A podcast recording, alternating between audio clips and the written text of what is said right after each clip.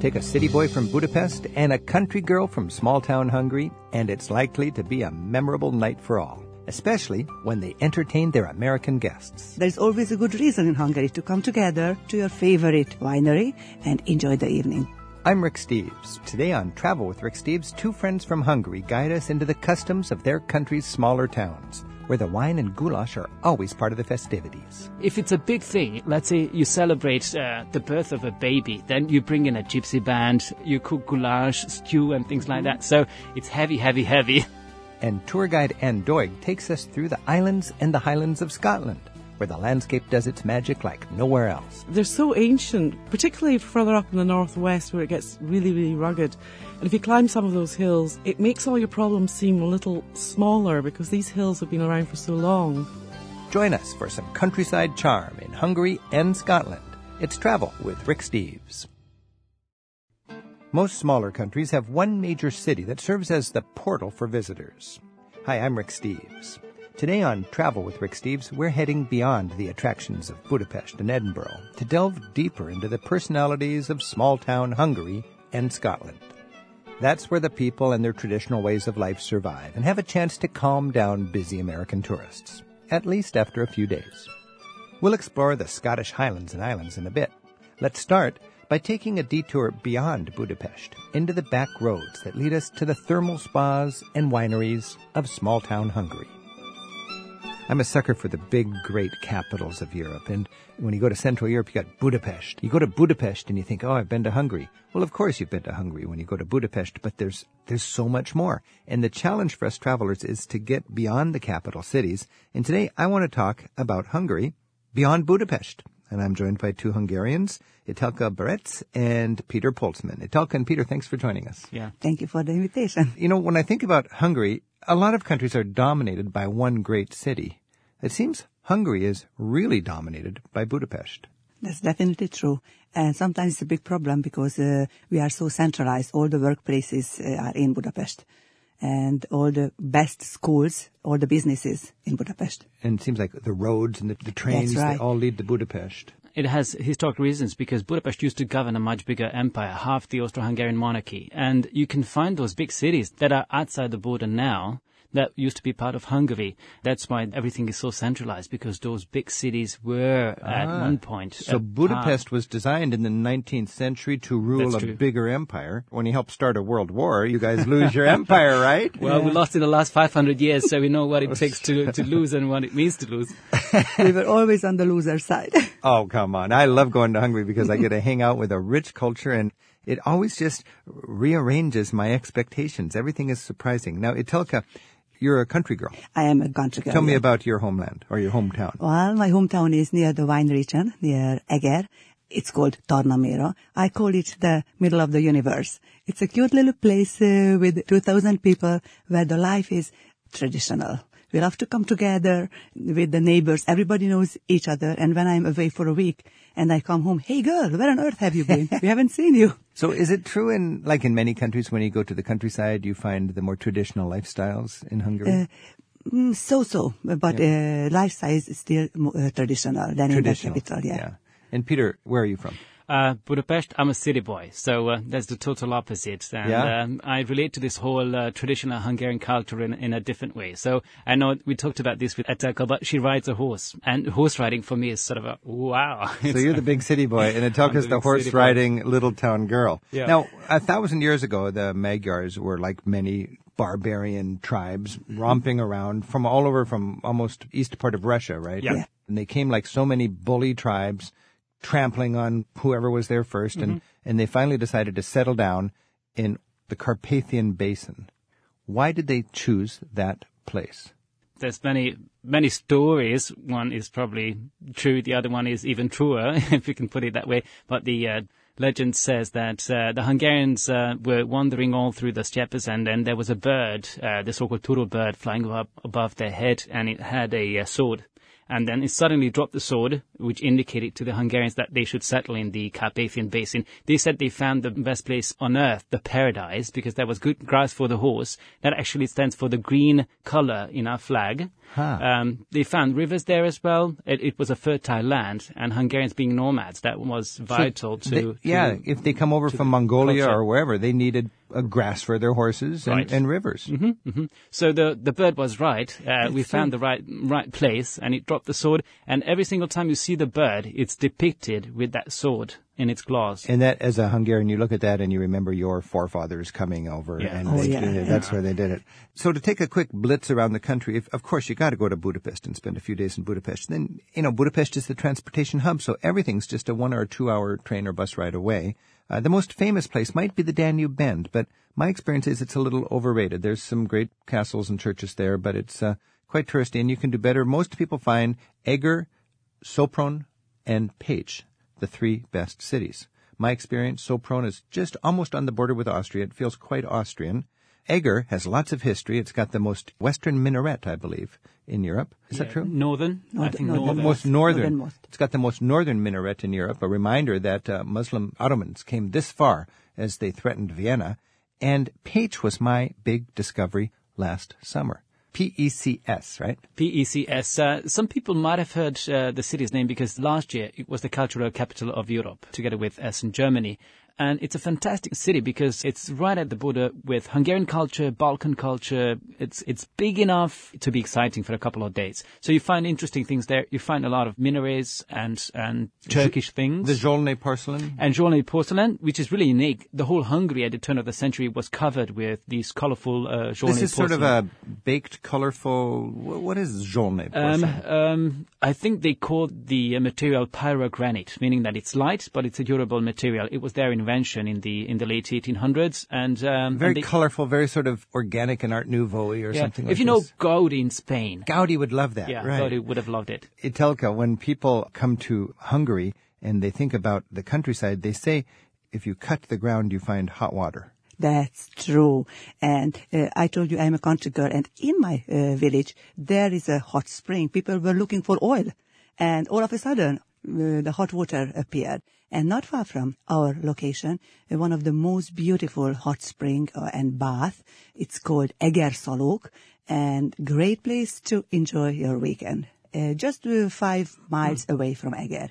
So this is the town of Eger, E E-G-E-R, Eger Szalók. Eger Solok. Eger Szalók, yes. There's a big city of Eger. a big city, yes. And this in is Eger, nearby. Yes, in Eger itself, there is a good uh, bath, Uh-huh. hot spring, and just uh, four miles away from Eger, in Eger Szalók, it's salt. uh, A mineral water, spa. Mineral spa. A- A, mineral right, spa. mineral now, Peter, you're in the big city. I know Budapest has great spas, but if you want to go to the countryside and have a spa experience, what is that like? What do you do? It's actually very similar to what you find in Budapest. Actually, Hungary altogether has got about a thousand hot springs. We only use one tenth, uh, but that still means that we've got a hundred, and that's that's a great thing to enjoy the countryside. Honestly, Budapest is Hungary in many ways, but you have to go beyond that to see the whole country. And then the best thing to enjoy is the hot water, wine and hot water, compulsory things in the countryside. Wine and hot water. Uh, so first you soak in the water, and then you you're already so relaxed, and you have some wine. You know what? It's a long weekend, right? Uh, Yeah. You leave Budapest on Friday, uh, Saturday morning, Sunday morning, you soak yourself in the hot water, and you can do that in caves. There's caves with hot water where you can swim. There's a hot lake. There's a lake with hot water close to Lake Balaton. So you just soak yourself in the morning, in the afternoon, evening, have a big meal, listen to some To some music, right? Some dancing. and dancing, yeah. Palinka, Unicum. It's a must couple to of drinks. do. I can't believe it. I got awesome. I got two Hungarians at my table Must here, and they're both do. going crazy, reminiscing about drinking wine and soaking in the hot springs. Oh yeah, we have the same experience. Etelka talked about the uh, the people finding oil. Actually, my dad worked for the Hungarian oil company in the 60s, and we were building this mighty big communist, you know, economy, which never worked. And uh, 50% they found hot water, and they said, "Oh God, not hot water again." And we now we think they found gold. Back in the old days, they all wa- wanted to find uh, oil and gas. So and they now- kept looking for oil and they kept kept finding yeah, hot water. and then hot water. Oh God, not again, not again, not Yeah. again. So but then now they live happily ever after. You got this great wine, you got these great spas. And believe it or not, there's always a good reason in Hungary to come together to a wine region like Yeah. And as Peter mentioned, go to the bath, then come to your favorite winery and enjoy the evening. what kind of food would you have? Would there be music? And First of all, everyone's got their own wine cellar, so you make your own wine. You're Ah, a proud wine cellar owner. My grandpa had a small one just right under the house. do you have friends when you get invited over? You know you're going to drink their family's Yeah, wine. yeah. And Actually- sometimes they're not good wine, and sometimes they're Oh, very yeah. good wine. Oh, yeah. So you got to Well- go. Uh, I don't know. I won't say my friend's name, but he actually just got into winemaking. He's 20, 22 or 3, and uh, his, his grandpa was making wine. So he makes the most terrible wine, and oh God, it's... Because if you get invited over there, you have to drink You have his to. wine. And then you, you actually don't start with the wine. You start with palinko, which is that heavy, fiery uh, brandy over there. So you start with a shot of palinko. You have pogácsa then, which Yeah. which would be salty bread, scones, something like that. And then if it's a big thing, let's say you celebrate uh, the birth of a baby, then you bring in a gypsy band, you cook goulash, stew, and things like that. So it's heavy, heavy, heavy. but I think you need the heaviness over there. Either because the wine is good or, or because it's bad. Okay, we know Peter's got a friend where you you just cringe when you have to go over there and drink his wine. Etelka, who's your friend who has good wine? When you get invited, you know we're going to have some family wine that's very good. Yes, uh, my friend is the best friend is Kohari, Yeah. and uh, uh, whenever we have a kind of family gathering, we come to his uh, cellar, and usually we have a kind of one pot meal. And A One meal. pot meal. It's A gu- goulash A sort of thing? goulash, for Yeah. example. Right. Yes, and uh, as Peter mentioned, with some What kind of goulash? Hungarian, Hungarian goulash. All right. goulash, yes. okay, what is I- your friend's name? Uh, Kohari, István Kohari. And he's he makes his own wine. he makes his own wine, one of the, the best interesting. wine, the best wine. So uh, if you come, I, I will take you there to All right, uh, all right. taste. And we call wine tasting, but whenever we taste, we drink wine. It means that we You don't uh, just taste, you- five or six different kinds Yeah, of the wines. quantity Yeah. I think increases by the time, Yeah. right? After the hour, the the glass is not just half full; it's But if, and if this guy is proud of his wine, he's happy that you're, Oh yes, you're because it. uh, the grandparents uh, used to make the wine, and we are Ah, very it's the proud. family recipe Family- going from a fam- generation to that's true. generation. and they are very proud of. Uh, Now, Peter, you the said if you're having a great party, you invite a gypsy band. yeah, very often. How do you get a gypsy band? Well, it's it's not a difficult thing. I mean, I don't know how I would get a gypsy band if I was having a party. Tomorrow, I don't know. what I would do. You can actually get a gypsy band in a small town in Hungary. I'm, I'm 100% sure that they are online these days, so it, it doesn't take too much to book a gypsy band. But uh, usually in the in the village, there's the guy that you turn to, and then he would recruit the band. You might not get the same members, but everyone plays a violin, everyone plays the double bass. So the family comes together, they decide who's at home, and then and then you would get four or five people together. so it's like it's like homemade music, homemade wine, homemade goulash, many generations That's all right. together in the village. grandparents everybody together. everybody. Yeah. Wow. Imagine my uh, daughter's uh, so-called matura. After the matura exam, she was 18 years old, and we organized a dinner and a meeting at uh, the Kohari cellar, and it was a great party. Believe me. Start with the 50 proof palinka, and then the wines. You guys know how to party. I'm Rick Steves. This is Travel with Rick Steves. We're not sightseeing in Hungary. We're life seeing in Hungary right now, I think. And we're getting out of the big city. I'm joined by Peter Poltzman and Etelka Berets, two friends of mine who are uh, working as tour guides in Hungary.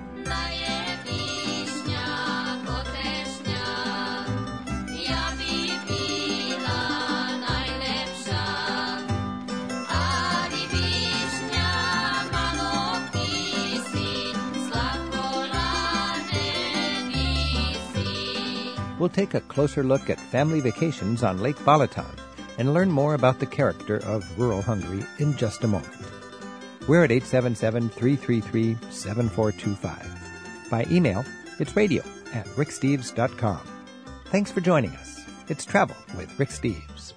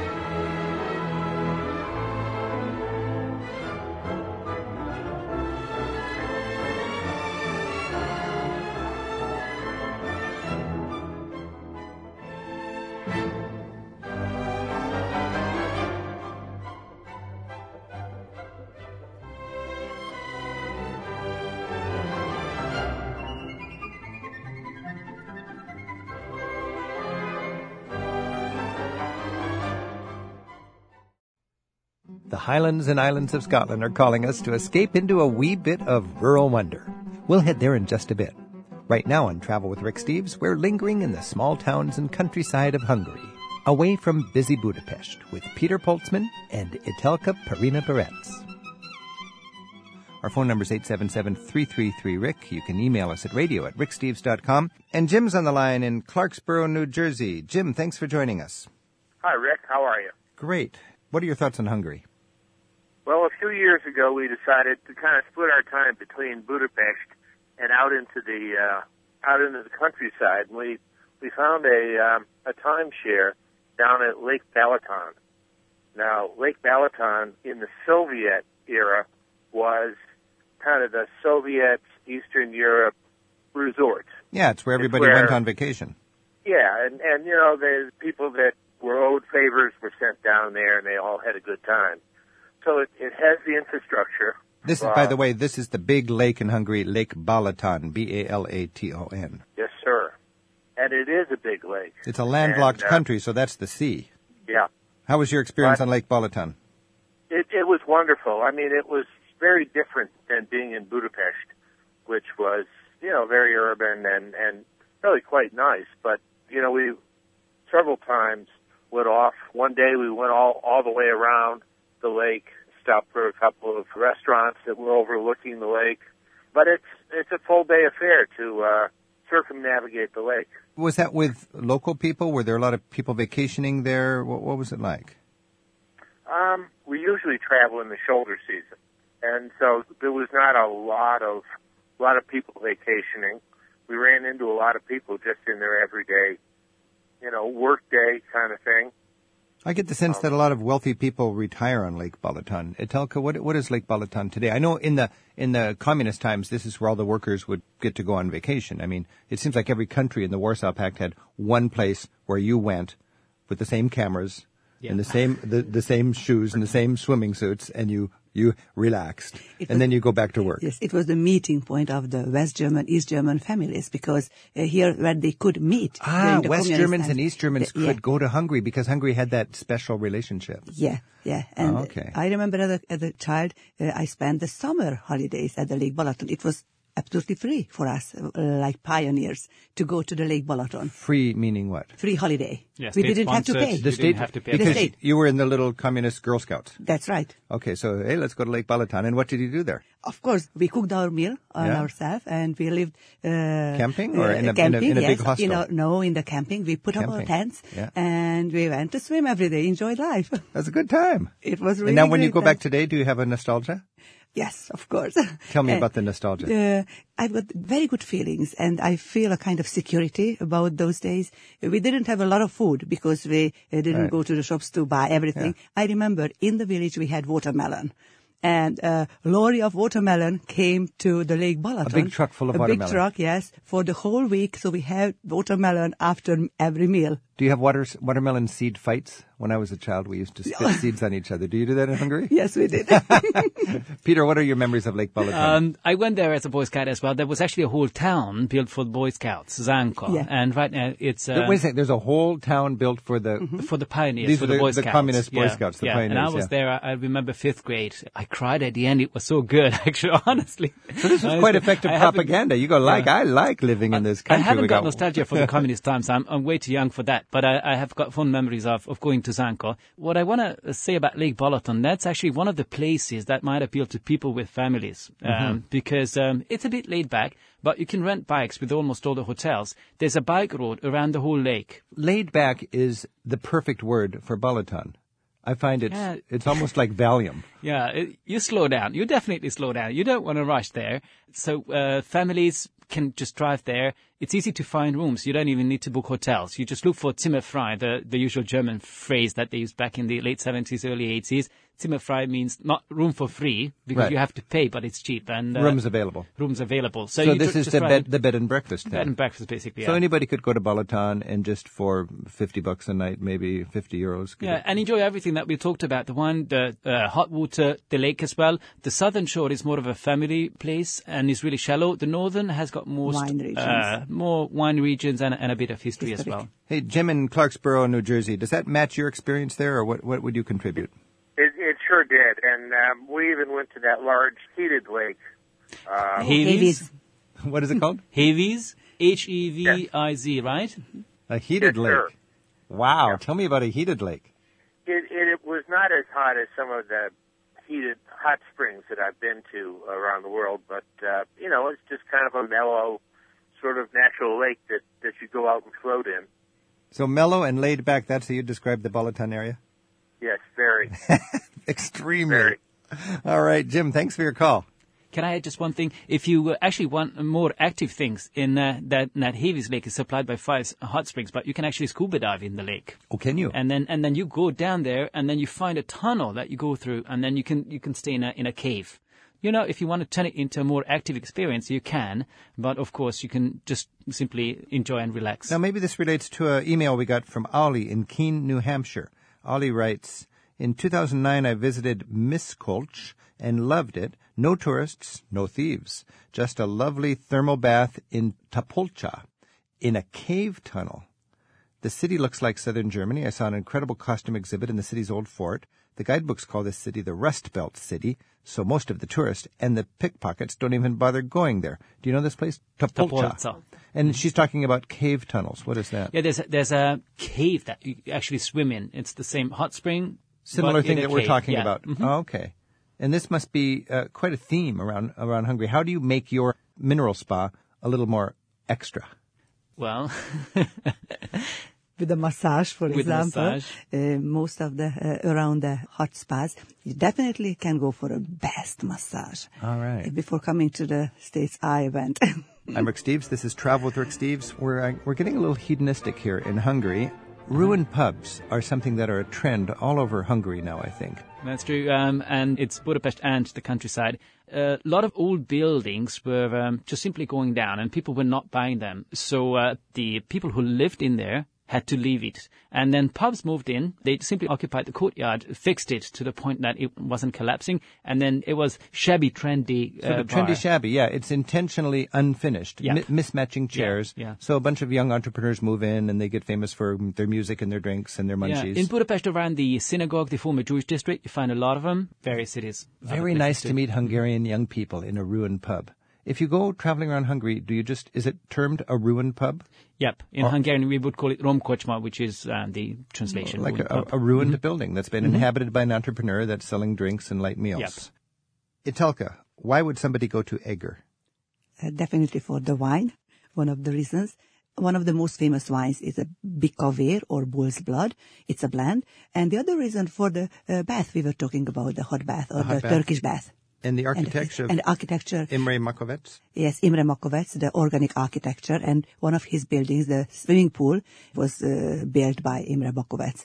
And the organic uh, architecture is very Hungarian, and in the communist times, uh, he was denied access to building materials. So he taught himself how to build uh, buildings just by using uh, wood and uh, So he was, stone. because he was so creative and he didn't play by the rules, he was denied material. That's right. And he found a way to ad lib materials. So was most of his work done before 1990 or after 1990? uh, I would say started before 1919, and uh, he's still working. so now he's post-communist Hungarian architecture. right. He's the man. and, And I his can- name is. Makovecz. Makovecz. Yeah. Peter, in the countryside, single best way to make friends with Hungarian people. Uh, be open-minded. Uh, say a few words in Hungarian. Szia is the easiest one. Um, Szia. Szia. What does that mean? It's Hello? the, the Hungarian ciao. Yeah. Ciao. Works both ways. Hello, Uh, goodbye. Hello and goodbye. Like, Aloha. like we would say, see you later. See ya. Yeah. And don't forget, it's it's difficult to break through the skin, uh, but just smile. Teach the Hungarians how to smile, and they'll be happy to be your friend. Teach the Hungarians how to smile. That's right. We What's don't it- really know how to smile, but we have to learn, and we will. You two are very good at smiling. I would say that right now. And I'll say also my very favorite Hungarian word because I think it's my only Hungarian word. Szia. Yeah. Kosonom. Is that Yeah. thank you? Well done. Köszönöm. and don't forget egészségedre. You should Egészségedre. practice whenever you come to Hungary. Wow, yeah, if you wanna- egészségedre. After you've had your mineral spa and you've got your That's- nice glass of heavy red wine, egészségedre. Egészségedre. Na zdravie. Na zdravie. Cheers. Cheers. See ya. Thanks very much.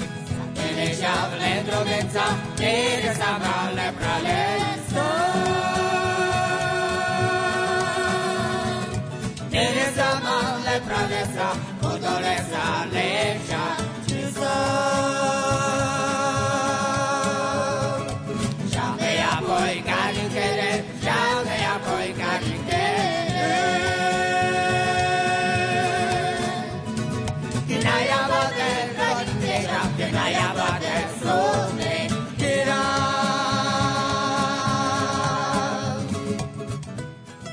What are the places or experiences that you recall most fondly from your travels? Tell us about the essence of your travels in a haiku poem. We have a link for sending them in to us in the radio tab at ricksteves.com. Here are some recent submissions we wanted to share with you. Matt Harmon of Charleston, West Virginia wrote this poem while taking in the view from Arthur's Seat in Edinburgh. Steep, uphill rock path, breathless view, red bridge spanning over Firth of Forth. Con Yeager from Anchorage, Alaska, had an historical encounter along the ancient Roman wall that separated Britannia from Caledonia. Romans, countrymen, hail the hills of history, walk Hadrian's wall. And Susan Bird from Broken Arrow, Oklahoma, describes her first impression of London. A modern city, steeped in history and charm. When can I go back?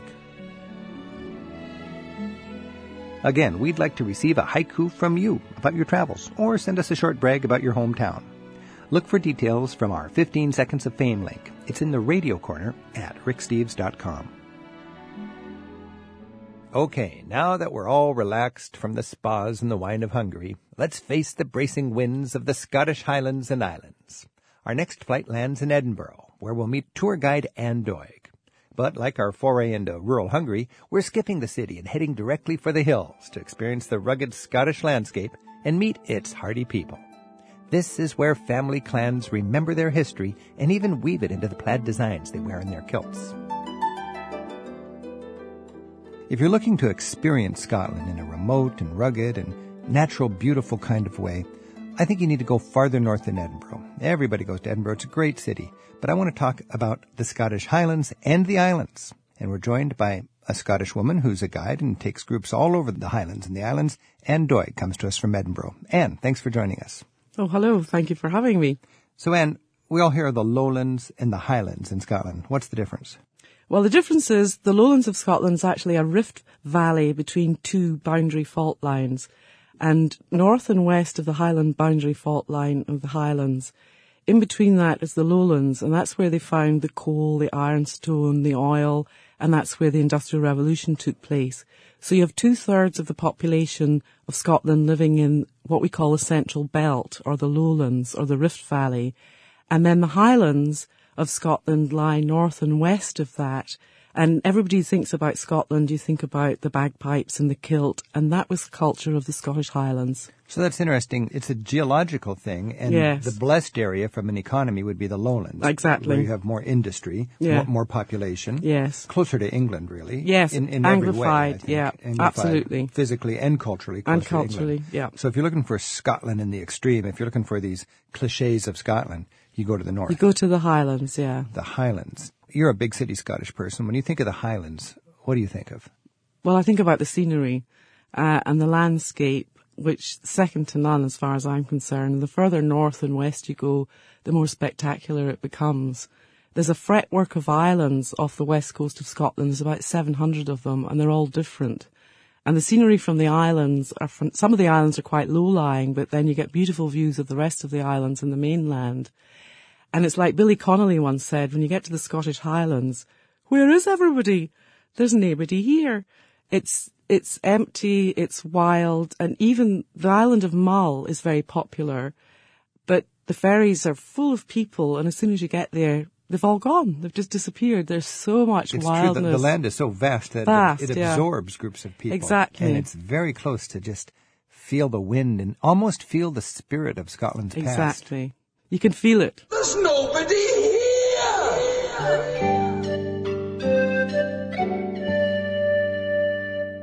So basically, you've got the Highlands, which is the rugged northern mainland of Scotland, Mm-hmm. and then the islands. These are called the Hebrides, is that right? Yep. This would be where you'll find sparse population, rugged uh, economy, probably a, a- a difficult economy outside of tourism. Yes.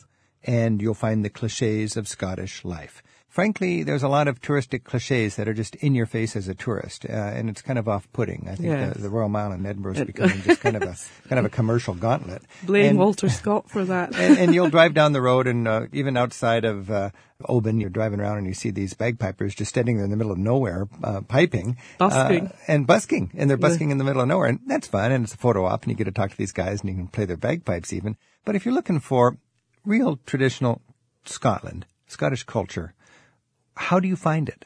Where do you go?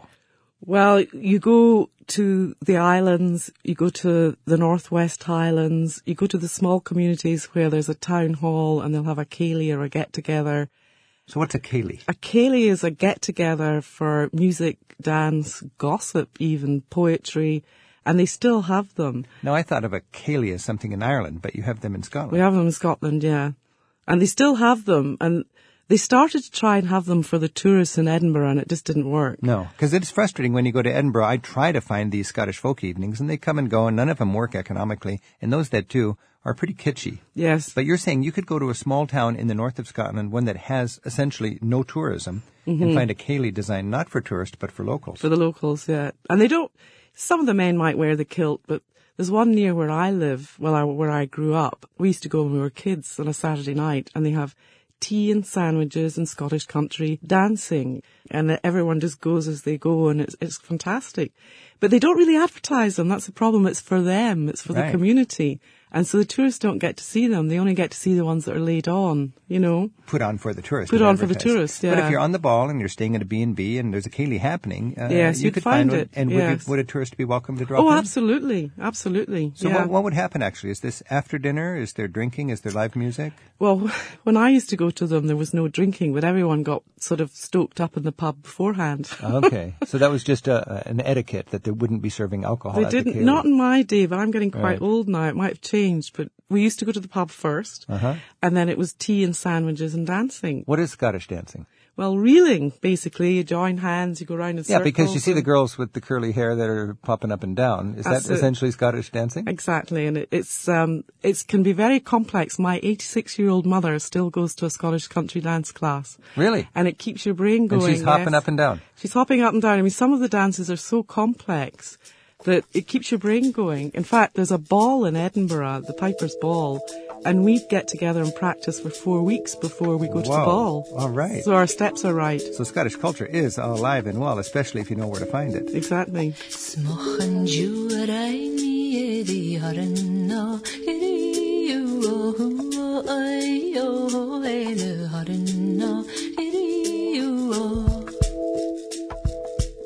There's more with Anne Doig on the character and bagpipes of the remote highlands and islands of Scotland in just a moment. It's Travel with Rick Steves.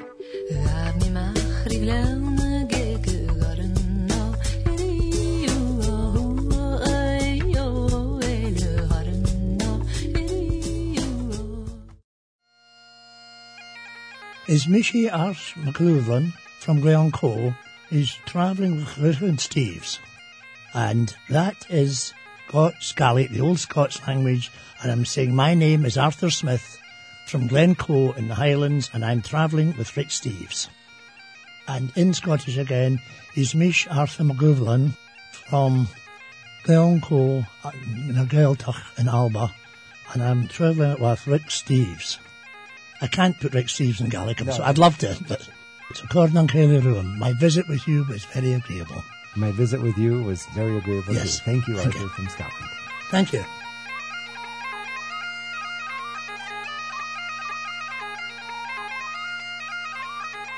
You'll find traditional Scottish culture alive and well when you venture into the wild highlands and ferry out to the remote islands off the western and northern coasts of Scotland. Our guide to the traditions and offbeat wonders of Scotland is Anne Doig.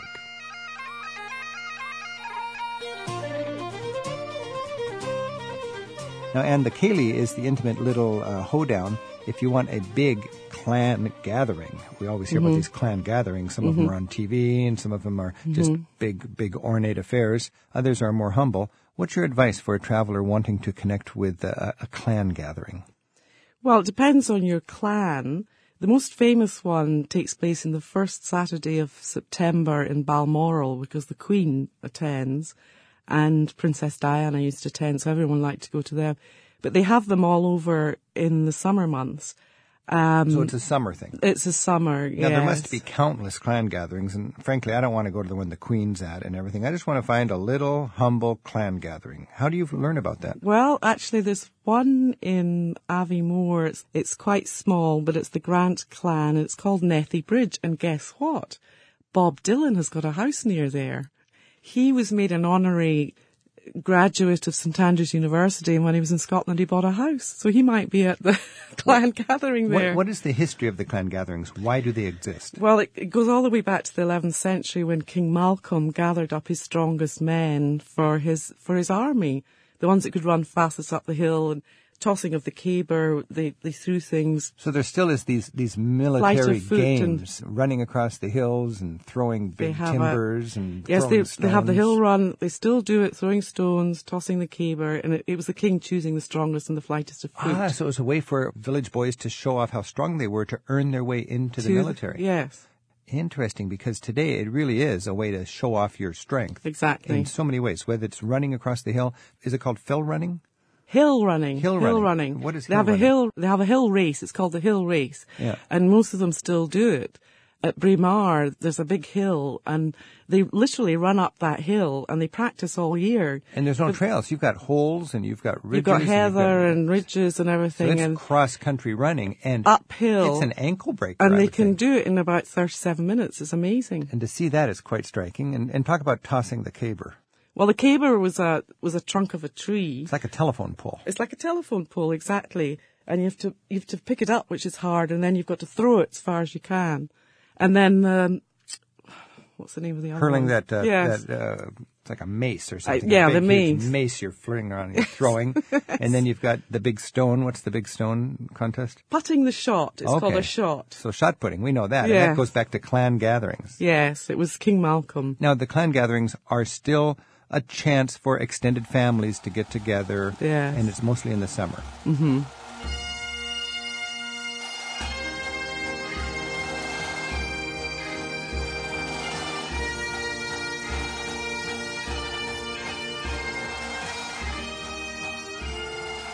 I'm Rick Steves. This is Travel with Rick Steves. We're talking about Scottish Highlands and the Scottish Islands, where we'll find Scottish culture in its most vivid and traditional uh, sense. And we're joined by Anne Doig, who's a Scottish woman who lives and works in Edinburgh, takes groups all over Scotland. What should we be sure to see in the north of Scotland? Well, I think to see the the ruggedness and experience that Celtic culture at Mull, the island of Mull. Really? Because people yes, just go through Mull to get to Iona, but you'd say stop on Mull for a while. Yes, because uh, the Victorians killed all our birds of prey and they've been reintroduced. And that's where you see the golden eagle. And I've seen a golden eagle attacking a deer on Mull, and it's really amazing. This is the, sea uh, the eagles, Isle, the, island of Mull. Mull. M-U-L-L. When you say the Victorians, you mean the English people who lived during the reign of Victoria from what, 1840 to 1900, yes. something like that. The Victorians came up. Wow.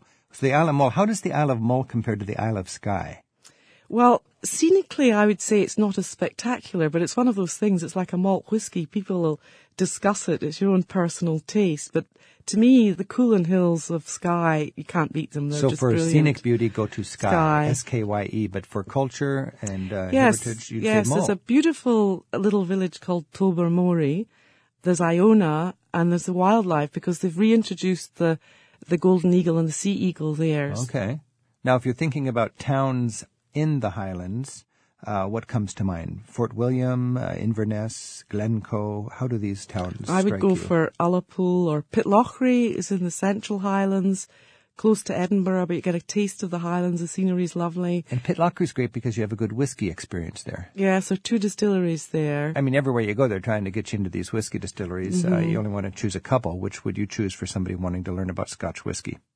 Uh, Edradour and Pitlochry, Glenturret near Crieff, um, Glenlivet is not far from Inverness, or Talisker on the Isle of Skye. And Oban, Oban's very popular and you've got a lovely town there as well. It's a beautiful stop in Oban, and Mm. Oban is the springboard to the islands. Yeah, so if you go to Oban, there's a distillery there and it's springboard to the islands. Now, the highlands are cut in half by the Caledonian Canal. Yes. Uh, in the same way we have the Panama Canal that saves ships a chance to have to go all around South America. In the 19th century, they cut right across Scotland so boats didn't have to go all the way around the Orkney Islands. Yes, well, it's 60 miles from top to bottom, 22 miles of man-made cutting, and it's filled by lochs, four lochs. Loch so there was, uh, what, 30, 40 miles of lakes, and then they identified, oh, we just 20 more miles, and we've got the 22 whole, the whole island cut across. Exactly, Who yeah. was the engineer? Thomas Telford. We're very proud of him. Telford is. You, you could run across his name everywhere. yeah. And you got that one, there's a whole series of locks, right? What's that one Yes. spot with all the locks? Oh, Neptune's staircase. Neptune down, staircase. That is so Fort William. Yeah, Yeah, that's so beautiful. Yeah. So you can check that out, and you can tie that in with your chance to go to Urquhart Castle and take a look for Loch Ness That's monster. right, yes. And you can waste a few hours in the in the silly Loch Ness monster uh, visitor centers. Center. And then you can carry on to more magical aspects of the Highlands further north. If you're traveling around Scotland and you want to find an evocative castle, Scotland has all these great castles. What castle gives you the most magical kind of ambience or? Well, the one that's uh, has been most photographed and used for movies is called Eilean Donan. You want to say in English Elan Donnan, but Uh-huh. in Gaelic it's Ellen Donnan. But inside it was rebuilt, so it's not such a great inside. But they used it for the filming of The World's Not Enough with Judi Dench and Pierce Brosnan. and that's mystical from the outside. yeah, it's a fantastic castle How about to tour a castle? Which castle would you tour? Because many castles are great on the exterior and pretty empty on the interior. Well, for me, Glamis Castle and Cawdor Castle are my favourite castles. Glans? Glams, G-L-A-M-I-S, like Glamis, Okay. Both with Macbeth connotations. And Glamis Castle is still very much lived So I'm in. sorry, that's G L A M-I-S. M I S. And then what was the other castle? Cawdor, C-A-W-D-O-R. C A W D O R. And I am fascinated with just the fact that the last battle fought on British soil, 1746, Culloden. Yeah. To me, that battlefield is just incredible. The Culloden battlefield just outside of Inverness. Yes, it's a, I would describe it as a very powerful place because if you are sensitive, you can feel the atmosphere there, even on a sunny day. Terrible things happened. The battle was over in under an hour and over a thousand Highlanders lost their lives. And it's really a burial ground. They're all buried there. It's a burial ground for Scottish hopes, wasn't it? Yes. Oh, well, for Jacobite hopes. Jacobite Yes. hopes for Scottish independence, or that's what the Well, that's tourist what everybody thinks. Yeah. yeah. No, Jacobites were the followers of the House of Stuart who wanted to put uh, the Stuart kings back on the throne of Britain. And uh, Bonnie Prince Charles is known in Scotland. In Scotland, Prince Charles Edward Stuart was trying to put his father back on the throne of Britain. And he landed in Scotland, gathered an army in the Highlands because they were a bit disappointed by the government. But there was a lot of lowland Scots So there's more to it than uh, Scottish. yeah, there were Jacobites in England Was it- as well. in part it was a civil uprising. a Sorry, civil didn't it uprising, It was yeah. a civil uprising. And was it a Catholic Protestant thing? A wee bit Because the French were on the side of the Jacobites. That's of, of right. the Jacobites, because they were always quite happy to make a nuisance of themselves in mainland Britain. just to bother London. yes. The people had been given titles by the Stuarts. Now, some of them were Catholic, some of them weren't. But the people who supported the old kings were the Jacobites, and they were in England as well as in Scotland. Now, so it was I- a civil uprising. Now, when I'm walking across the the windy battlefield of Culloden, and I think of the valiant struggles of people for whatever cause, and I can't even figure out all the causes, but it's just there's something not only mystical but almost spiritual or something about when you walk around Scotland.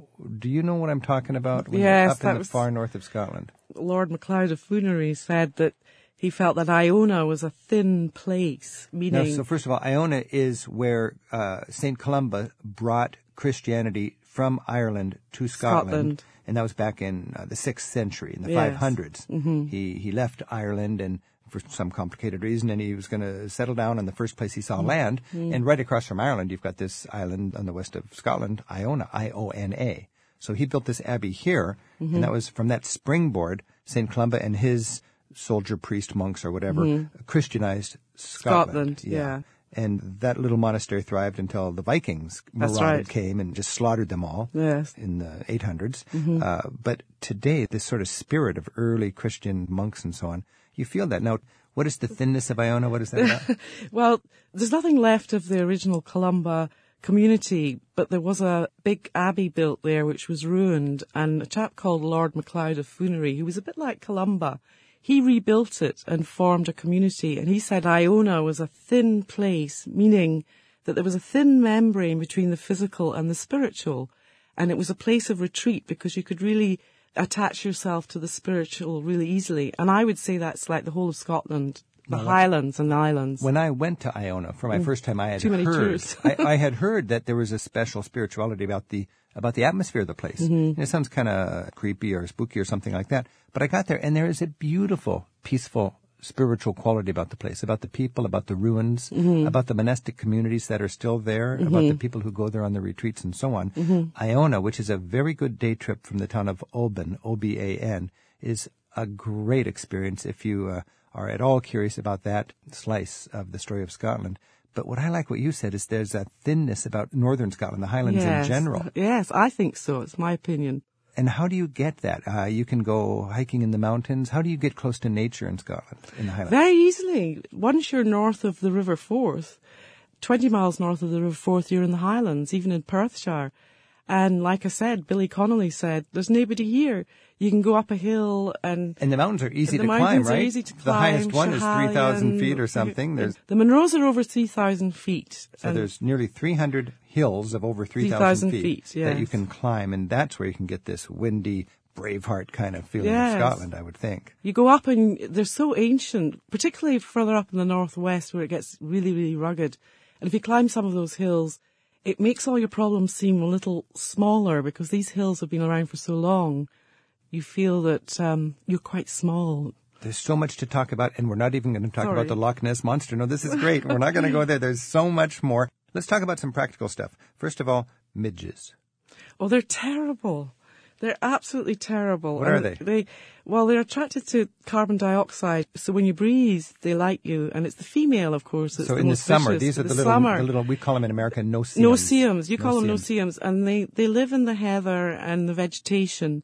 If Are they have a- little mosquitoes or they're tinier? they're aren't they? just, they're just tiny little, They say if you kill one midge, a million of them then come, Come to, to the funeral. Yeah. Oh, I don't like that. if there's a wind, there's no problem, which happens a lot. That's good advice. But in the summer, that's when you'll have your midge problem. So you want July and to August. get some repellent or Repellent, yeah. go outside on a windy day or something like that.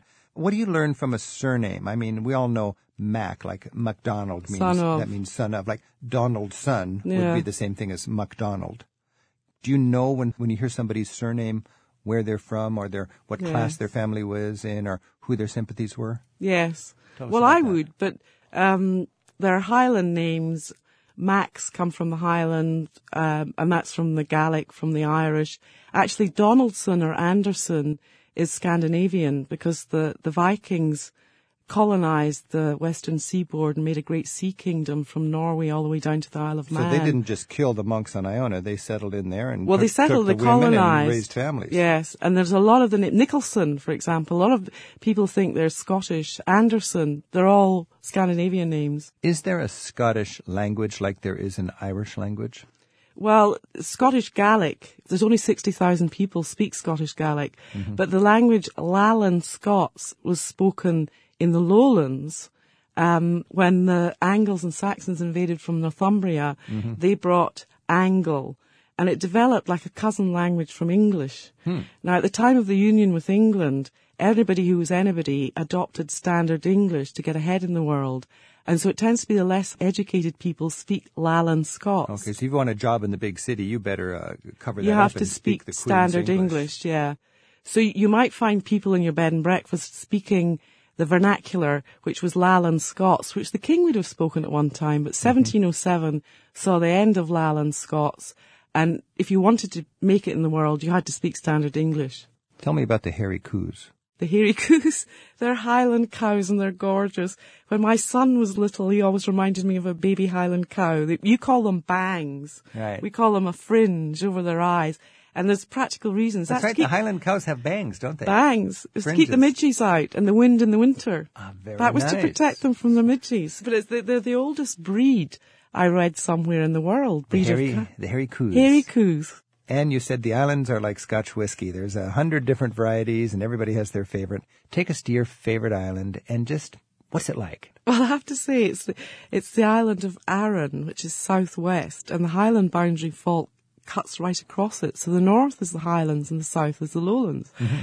And I just find the people, the scenery is amazing. You've This is the island of Arran. Arran. A-R-R-A-N. that's right. Immediately uh, west of Glasgow. that's right. It's in the Firth of Clyde, and it's my favourite. Why? because the north you've got the scenery. That's where you see golden eagles, fantastic. South is rolling lowlands like the lowlands. And the people are just really amazing. It's the influence of the Irish. So many Irish people came. Glaswegians are really warm.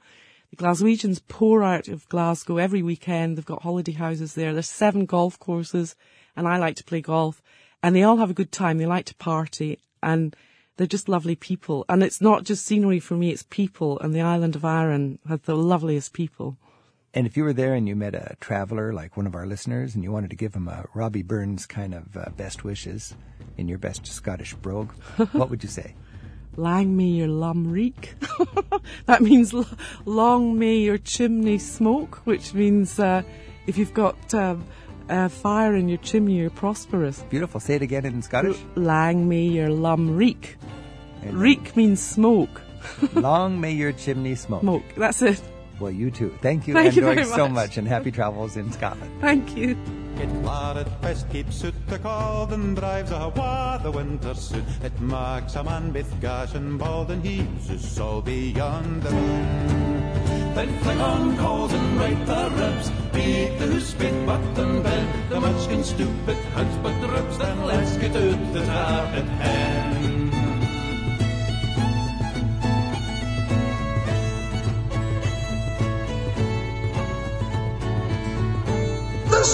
Here. Land. Travel with Rick Steves is produced by Tim Tattan with Sarah McCormick at Europe Through the Back Door in Edmonds, Washington. Thanks for technical help to Andrew Wakeling and Robin Cronin, and to Keith Sticklemeyer for reading today's travel haiku. Our theme music is by Jerry Frank. You'll find many interviews from past editions of the show arranged by the countries we discuss, plus Rick's European walking tours. They're available to download your portable player or smartphone. Look for the Rick Steves Audio Europe links on the front page of our website at ricksteves.com. And join us again next week for more Travel with Rick Steves. Rick Steves has spent a third of his adult life in Europe researching and writing guidebooks. His classic, Europe Through the Back Door, teaches the skills of smart travel. At Rick Steves' online travel store, you'll also find guidebooks and phrasebooks for Eastern Europe and every other corner of the continent. You'll also find guidebooks for London, England, Great Britain, Scotland, and Ireland. To learn more about Rick's books, visit the travel store at ricksteves.com.